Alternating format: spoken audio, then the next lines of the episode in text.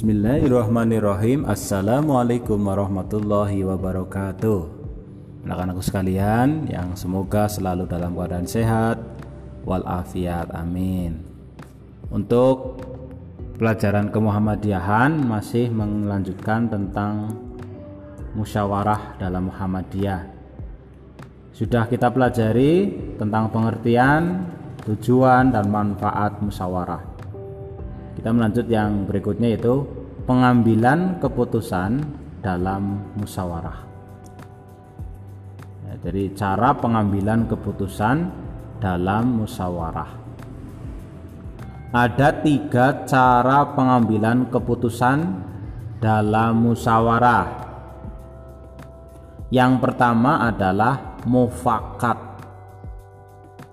Nah, yang pertama adalah mufakat jadi ketika bermusyawarah terbuka kemungkinan muncul banyak usulan sehingga dilakukan proses diskusi untuk memilih usulan terbaik sesuai kebutuhan.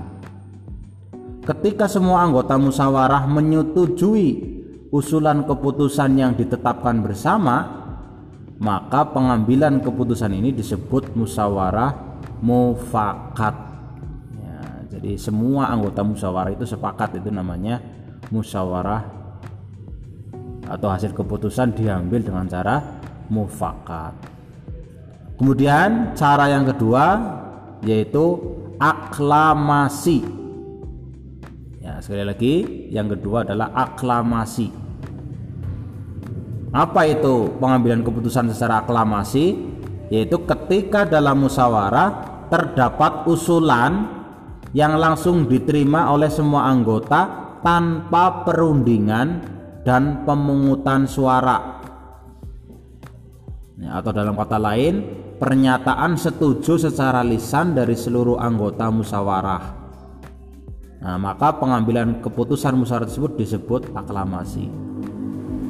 Ya, jadi sekali lagi, ketika dalam musyawarah terdapat usulan yang langsung diterima oleh semua anggota tanpa melalui perundingan dan pemungutan suara. Langsung disetujui saja maka ini disebut dengan aklamasi.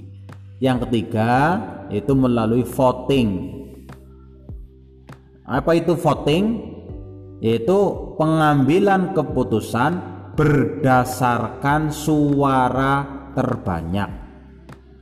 Itu pengambilan keputusan berdasarkan suara terbanyak Biasanya cara voting dilakukan jika musyawarah tidak mampu mengambil kesepakatan antara anggota, maka dapat diambil dengan cara voting atau pemilihan.